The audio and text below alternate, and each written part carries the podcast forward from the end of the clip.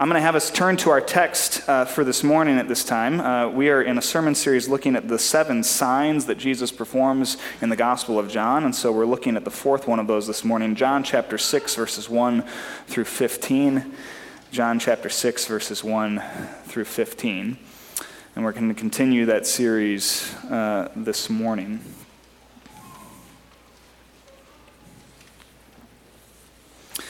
John chapter 6, verses 1 through 15, and this is what the Apostle John writes. Sometime after this, that's the events of chapter 5, Jesus crossed to the far shore of the Sea of Galilee, that is, the Sea of Tiberias. And a large crowd followed him because they saw the signs he performed by healing the sick. Then Jesus went up on a mountainside and sat down with his disciples. And the Jewish Passover festival was near. When Jesus looked up and saw a great crowd coming towards him, he said to Philip, Where shall we buy bread for these people to eat? He asked this only to test him because he already had in mind what he was going to do. Philip answered him, It would take more than half a year's wages to buy enough bread for each one to have a bite. Another one of Jesus' disciples, Andrew, Simon Peter's brother, spoke up and said, Here is a boy with five small barley loaves and two small fish. But how far will that go with so many? Jesus said, Have the people sit down, and there was plenty of grass in that place, and so they sat down, and there were about 5,000 men there. Jesus took the loaves, gave thanks, and distributed them to those who were seated, each as much as they wanted. And he did the same with the fish. When they had all had enough to eat, he said to his disciples, Gather up the pieces that are left over, let nothing be wasted. And so they gathered them up and filled 12 baskets with the pieces of the five barley loaves that were left over from those who had eaten. After the people saw the sign Jesus performed, they began saying to each other, Surely this is the prophet who is to come. And Jesus, knowing that they intended to come and make him king by force, withdrew up a mountain by himself. This is the word of the Lord. Thanks be to God. Sisters and brothers in Jesus Christ, a few months ago I was able to get one of the COVID 19 vaccines. Um, it was a random Thursday afternoon, and I received an email informing me that the DeVos Center downtown had opened up 200 vaccines to clergy members. I called the registration number they provided and uh, was lucky enough to squeeze in at number 187. Um, when I arrived a short time later, one of the volunteers handed me a packet of information detailing everything that I needed to know about the vaccine. It told me which one I'd be getting, its list of ingredients, how effective it was, and also its possible side effects. And according to the information, which nerd that I am, I read all of as I stood waiting in line, uh, some of the side effects included the same symptoms as COVID 19 itself. So it was things like fatigue, shortness of breath, chills, aches, and so on. This is normal, the packet said. It means that the vaccine is having its intended effect. It's causing the sort of immune response that will then protect you from the actual virus. Well, in the same way, Jesus' signs in this gospel are starting to have their intended effect too. Like I said, we've been looking at the seven signs that, Jesus, uh, that John uh, records Jesus performing in his gospel. Uh, and Jesus certainly performed more than just those seven signs, as both John and the other gospel writers make clear. But John highlights these seven in his book as a way of revealing to us, his readers, who Jesus truly is. And by the time we get here to Jesus' fourth sign, we should start to have a sense of that. But it's not just us as John's readers today who should start to have a sense of who Jesus is. What we see in this text is that it's actually the people who were with him too, those who witnessed these signs firsthand, Jesus' original audience. As I think John makes clear here, they had started to get a sense of who Jesus is as well. And so that's why there's this great crowd that starts following Jesus uh, here in chapter 6. John tells us that there's actually over 5,000 people in this crowd 5,000 men, plus however many women and children were there with them. Uh, they'd gathered together. They'd gone looking for Jesus, and they'd finally tracked him down on the far side of the Sea of Galilee, up on a mountainside with his disciples. And it's all because of these signs. It's all because of these things that Jesus has been doing. John tells us that these people had seen the wonders that Jesus could work. They'd heard about his miracles. They knew what he could do, and so they wanted more. They wanted to see him in action. They followed him in order to see him continue doing what he had been doing things like healing the sick and diseased, casting demons out of the possessed, and maybe even doing something as spectacular as turning water into wine.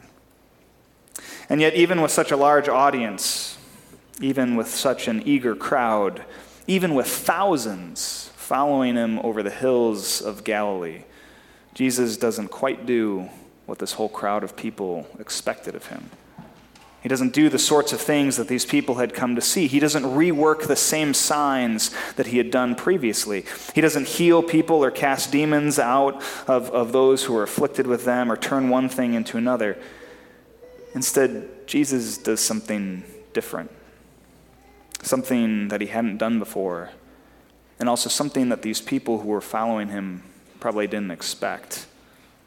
There's no miraculous metamorphosis here, no dramatic confrontation with the demonic, no inexplicable restoration of health. Instead, Jesus decides to do something seemingly simple.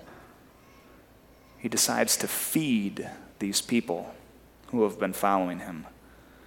That's the sign he chooses to go with here multiplying bread and fish so that this great crowd of people can eat. And Jesus starts this sign, as he does from time to time, with his disciples. In verse 5, John writes When Jesus looked up and saw a great crowd coming toward him, he said to Philip, Where shall we buy bread for these people to eat? Now, if I'm Philip here, I'm feeling a little put on the spot, right? I mean, like we said, this is no mere dinner party. This is a crowd of thousands upon thousands of people. And so I would assume that Philip is feeling a little overwhelmed by that question. If I'm Philip, I'm probably thinking something like, I don't know where to find food for all these people. Why don't you ask one of the better known disciples, like James or John, what to do? Jesus kind of puts Philip on the spot, doesn't he? And yet, what we don't get from this text uh, what we don't see right here in this passage is that Philip is actually the exact person that Jesus should be asking this question to.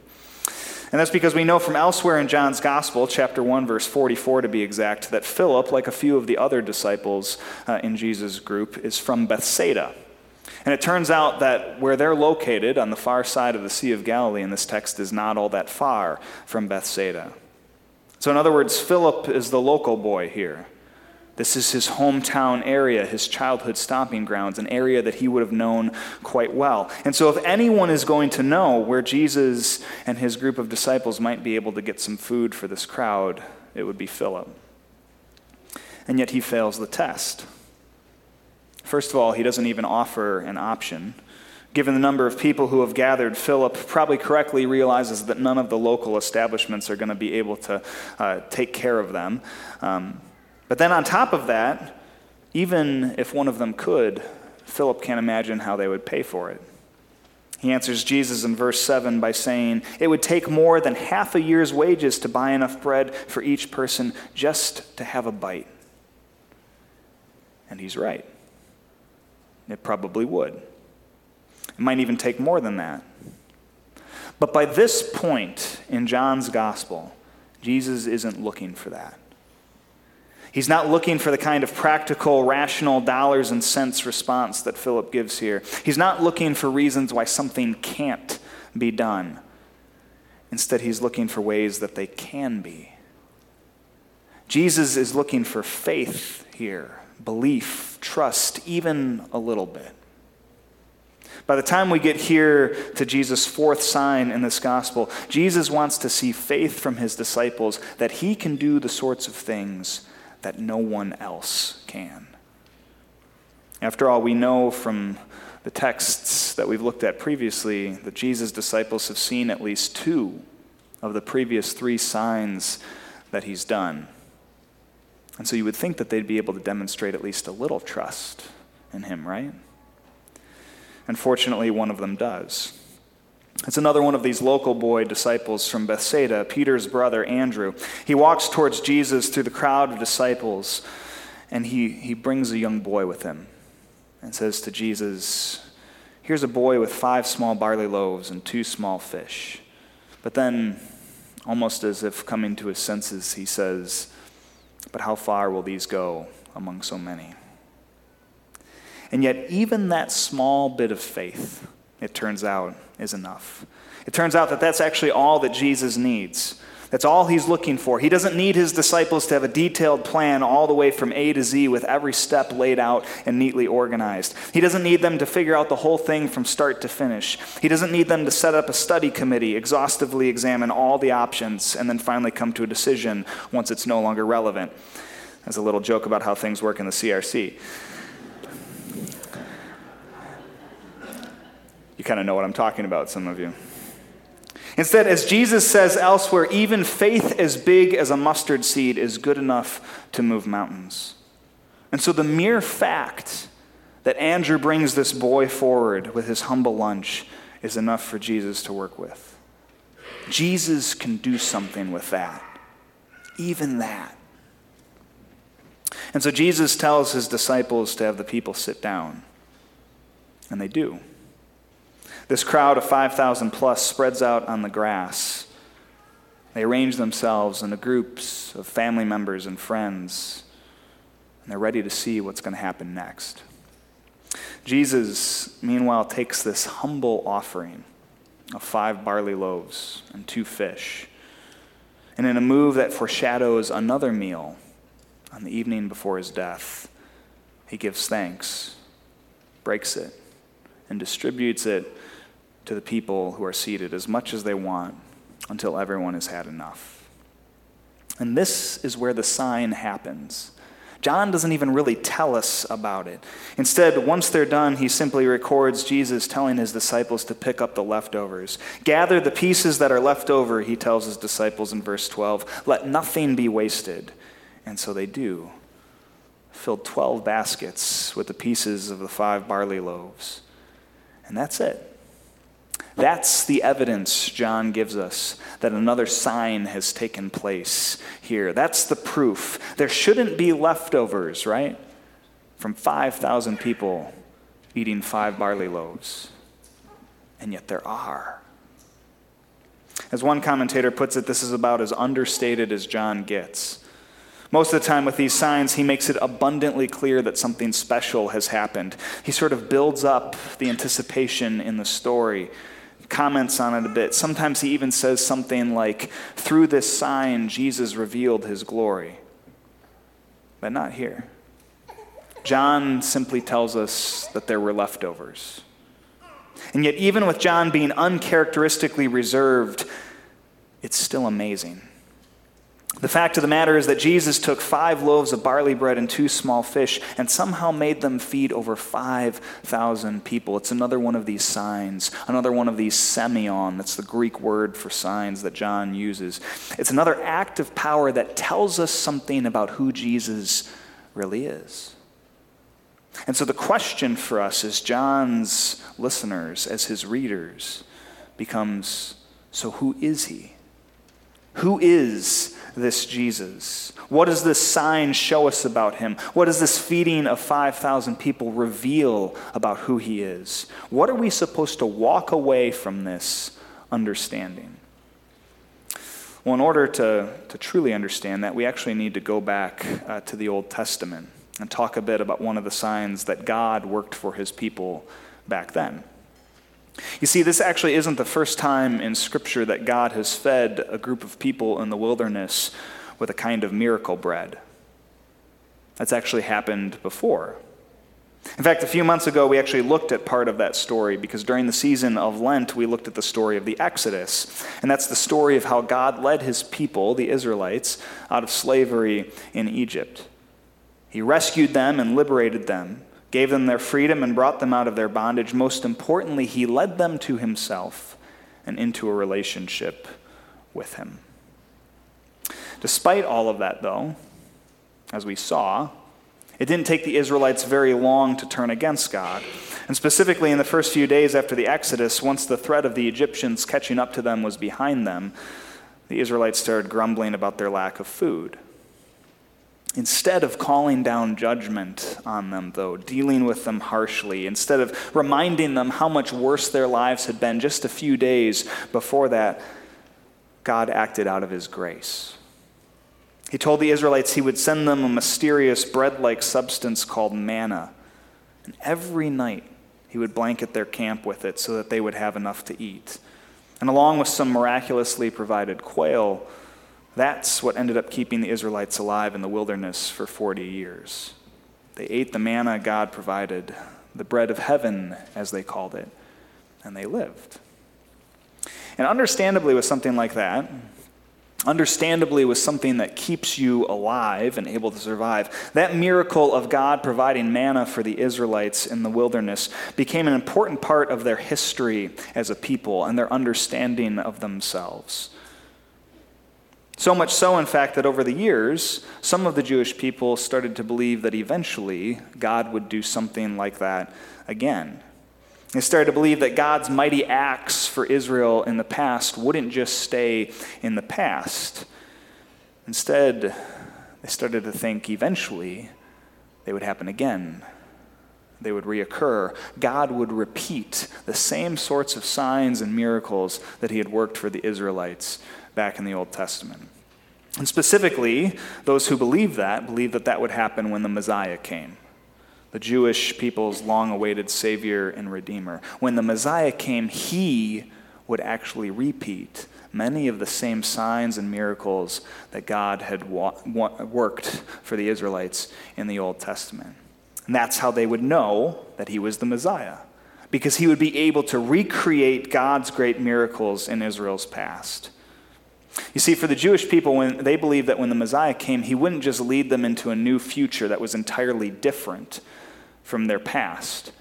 He would actually lead them instead into a future that would mirror their past, echo it in a way.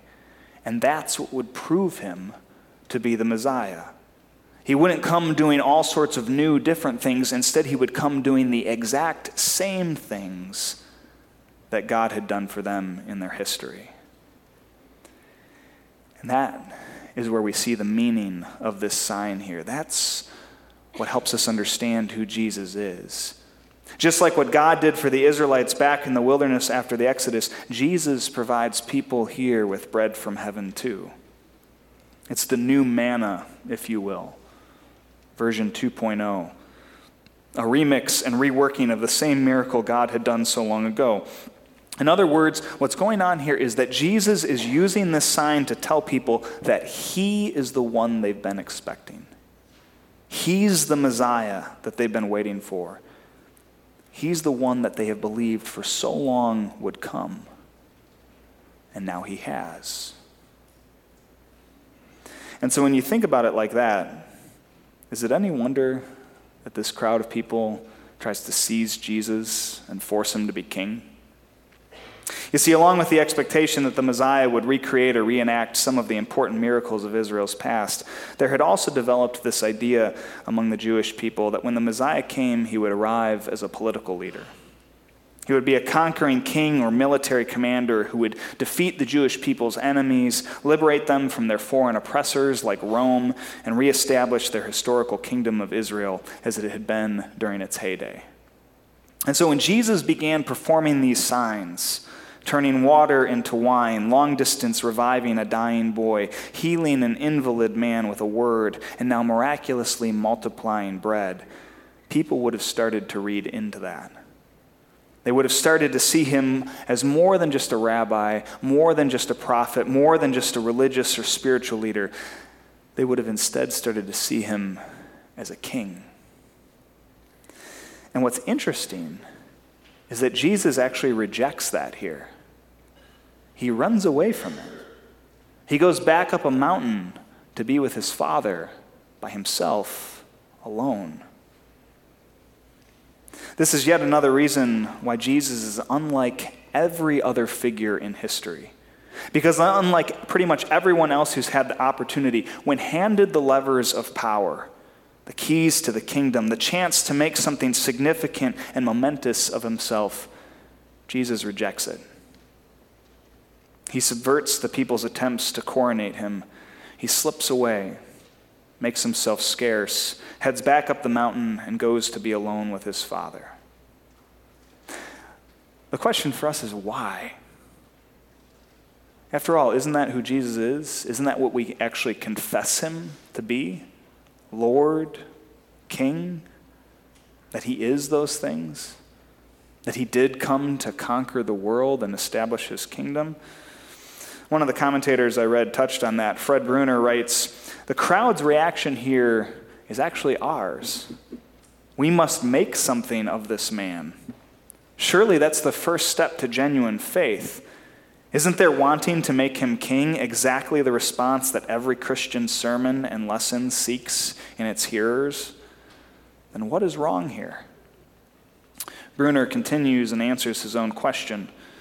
What is wrong here where everything else seems so externally right, is that Jesus is not the kind of prophet or king that they think he is. The scene is a little like the temptation story in the other Gospels, where Jesus, we recall, was tempted by the devil to be A, a wonder bread delivering, B, space defying, and C, world conquering king. And Jesus rejected all three offers. It is very hard for us mortals, even for us beginning to believe in Jesus mortals, to get Jesus right. Our first instinct seems so right, but we must constantly relearn Jesus on his own terms. This relearning process is a lifelong continuing education course for disciples, a course that never seems to end.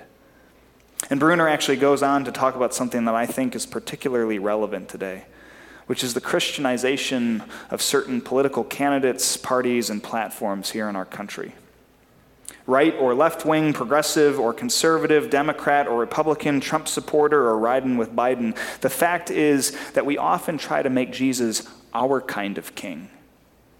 We claim him for our side, declare his opposition to the other, and in the end, just like this crowd in Galilee, miss who he really is. But this sign, like the others that John records in his gospel, makes his identity clear. Jesus is King. He is Lord. He is the long awaited Savior, Messiah we've been waiting for. He might not be exactly the one we expect or wish he, he was, but He is the one we need. And that brings us to the gospel. You see, like the crowd in this passage, so often we come to Jesus looking for signs and wonders. We come to him with certain expectations and desires. We come to him thinking that we know what kind of Savior we need, who we need him to be, and what we need him to do for us. But instead, just like in this sign, he does something different. Something we don't expect or anticipate, but also something that no one else could do for us.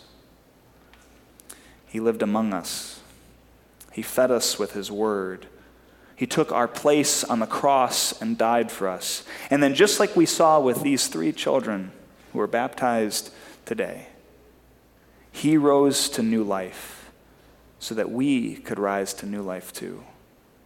He set us free from our sin and misery and freed us for a relationship with God so that we could be His people again. In other words, just like the Israelites before us, through Christ, we've received the grace and redemption of our God. That's what we see happening when water turns to wine, when the sick and dying are recovered, when the broken and weak stand, and when even a few loaves of bread and fish are multiplied. When those kind of things happen, it's clear that the grace of our God is at work, just as it has been in the past. And my friends, that grace is most of all at work in us through Jesus Christ. Thanks be to God. Amen. Will you pray with me? Lord, we thank you for your grace. Lord, help us to recognize that grace. Help us to see the kind of Savior that you are. You're that, not the kind of Savior we've always wanted, anticipated, expected. Instead, you are the Savior that we need. Lord, we thank you for being our God, our King, and the one we've been waiting for. Thank you for the salvation that we have in Jesus Christ. And it's in his name that we pray. Amen.